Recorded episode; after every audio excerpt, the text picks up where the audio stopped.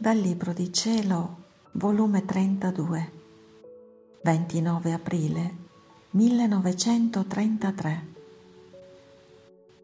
Chi fa l'umano volere prende terra e chi fa la divina volontà prende cielo. Come Gesù sa fare tutte le arti, gusto che prende nel lavorare come la creatura è la nobile principessa che scende dall'altezza del cielo. Il mio abbandono nel fiat divino continua. Sento che per me è un'estrema necessità il vivere in esso. E se ciò non facessi, mi sentirei mancare la terra sotto i piedi il cielo sul capo, l'aria per respirare, il sole che mi illumina e riscalda, il cibo che mi nutre. Quindi, come potrei vivere? E se vivessi quale vita infelice sarebbe la mia. Mio Dio, liberami di vivere un solo istante fuori della tua volontà. Ma mentre ciò pensavo, il mio sempre amabile Gesù, facendomi la sua breve visitina, mi ha detto, Figlia mia, il vivere fuori della mia divina volontà è vivere senza il connesso della vita divina, appartata dal cielo, come se non avesse amicizia, conoscenza, relazione col suo Padre Celeste. Si può dire che mentre sa che tiene suo Padre, tuttavia non lo conosce vive come lontano e perciò non partecipa ai suoi beni divini. Molto più che ad ogni atto di volontà umana che fa, prende sempre terra e questa conosce ed ama e partecipa all'infelicità che produce il terreno, che va acquistando coi suoi atti umani sicché la volontà umana, senza il connesso con la divina, sa produrre molta terra che semina passioni, spine, peccati e raccoglie miserie, tristezze che le amareggiano la vita. Onde ad ogni atto di umana volontà non fa altro che prendere un po' di terra. Invece, in ogni atto che fa di mia volontà, la creatura perde il terreno umano e acquista il terreno del cielo. Perciò ogni atto che va facendo di voler divino prende cielo e va allargando le sue proprietà celesti ed io stesso le somministro la semina, facendomi agricoltore celeste, semino insieme con lei le più belle virtù e vi formo il mio soggiorno, il mio rifugio, le mie delizie e non trovo differenza.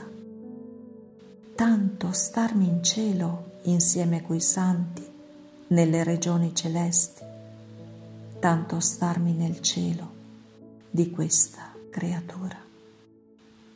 Anzi, provo più piacere nello starmi nel cielo dell'umana volontà in terra, per la ragione che in esso tengo da lavorare per poter ingrandire di più questo cielo.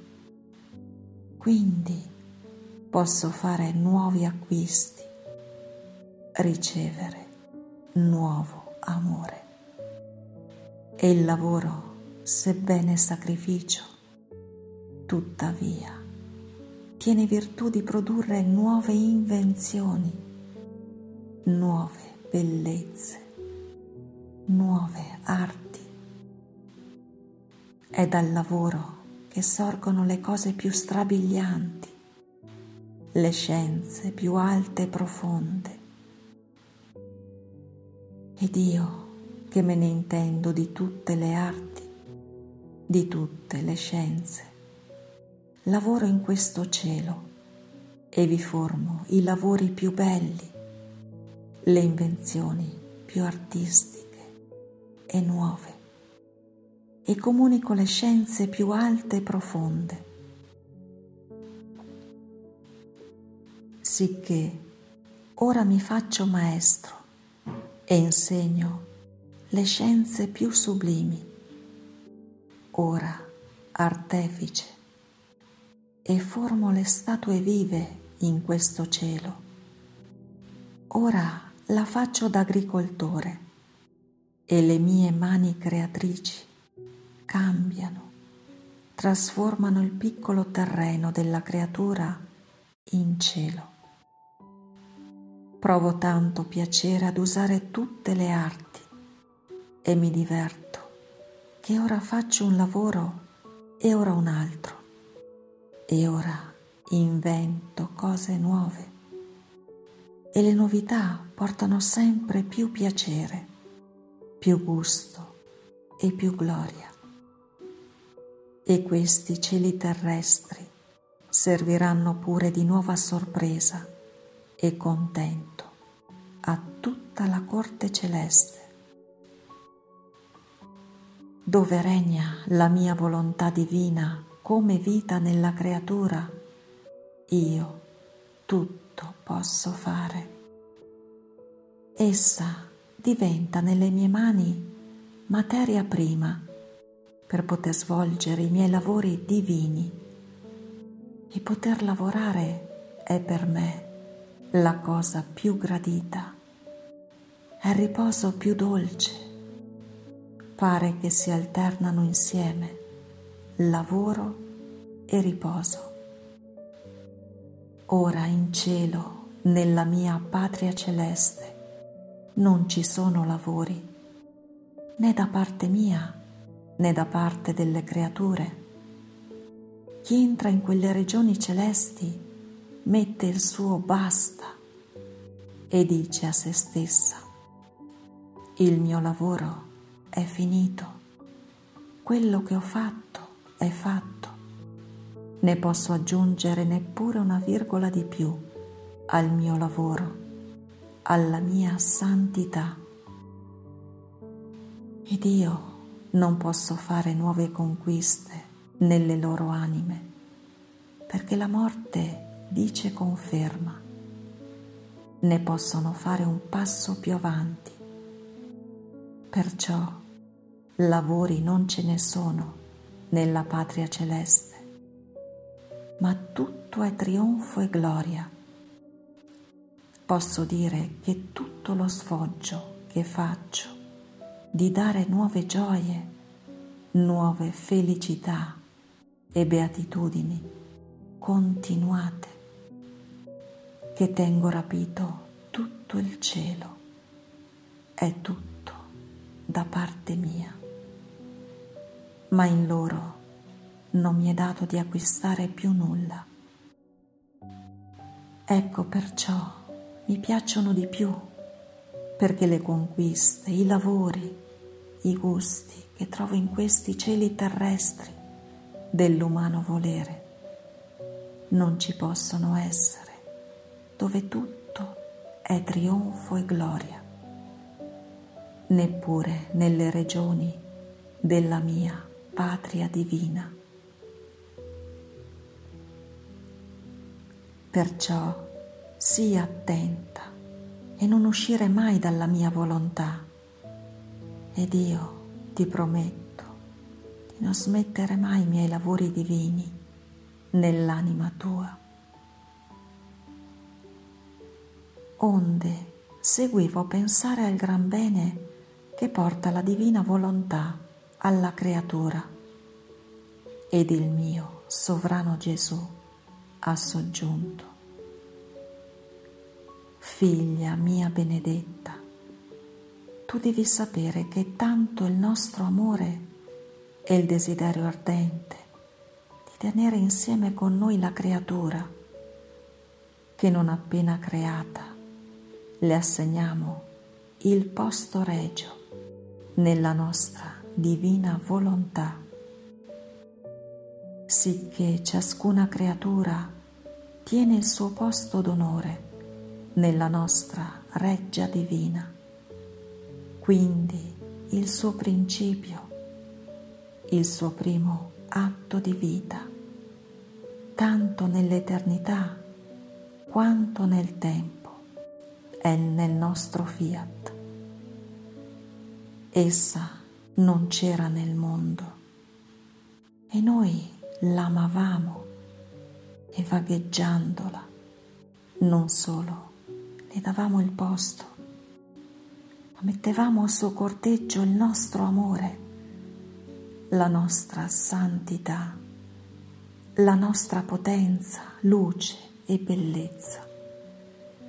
Essa è la nobile principessa che scende dall'altezza dei cieli per valicare l'esilio, ma il nostro volere non la lascia. Vi scende insieme, vi si serra d'intorno, valica l'esilio insieme con essa. In ogni atto che fa, pene o gioie o incontri, vi mette il suo primo atto divino affinché mantenga la sua nobiltà e il suo stato di principessa.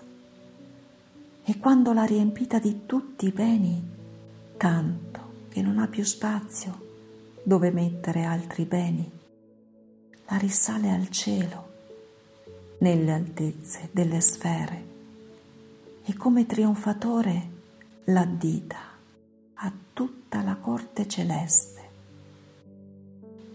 Ecco quello che vuol fare e sa fare la mia volontà divina della creatura.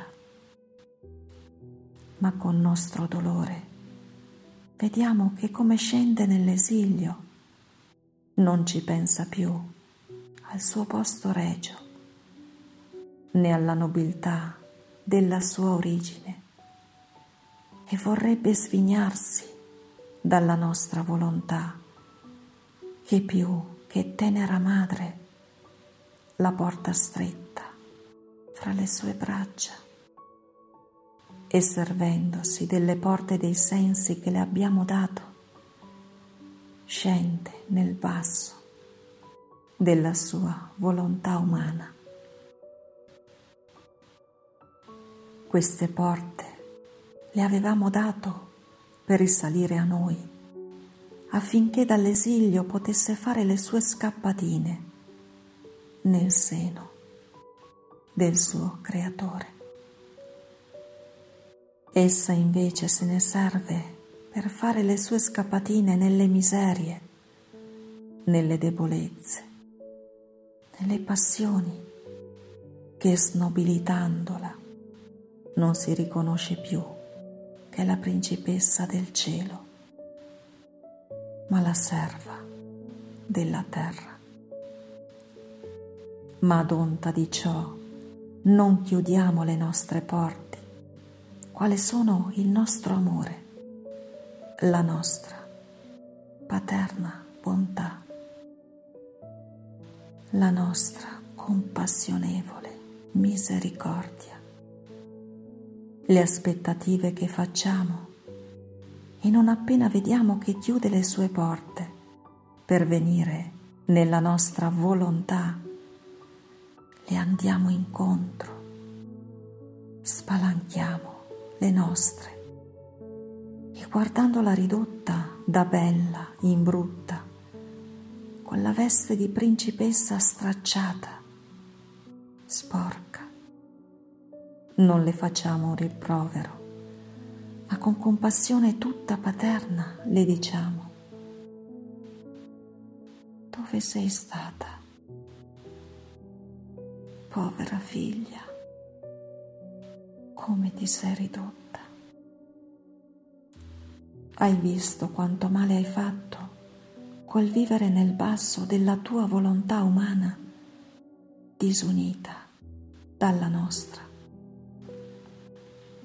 Hai camminato senza guida, senza luce, senza cibo, senza difesa.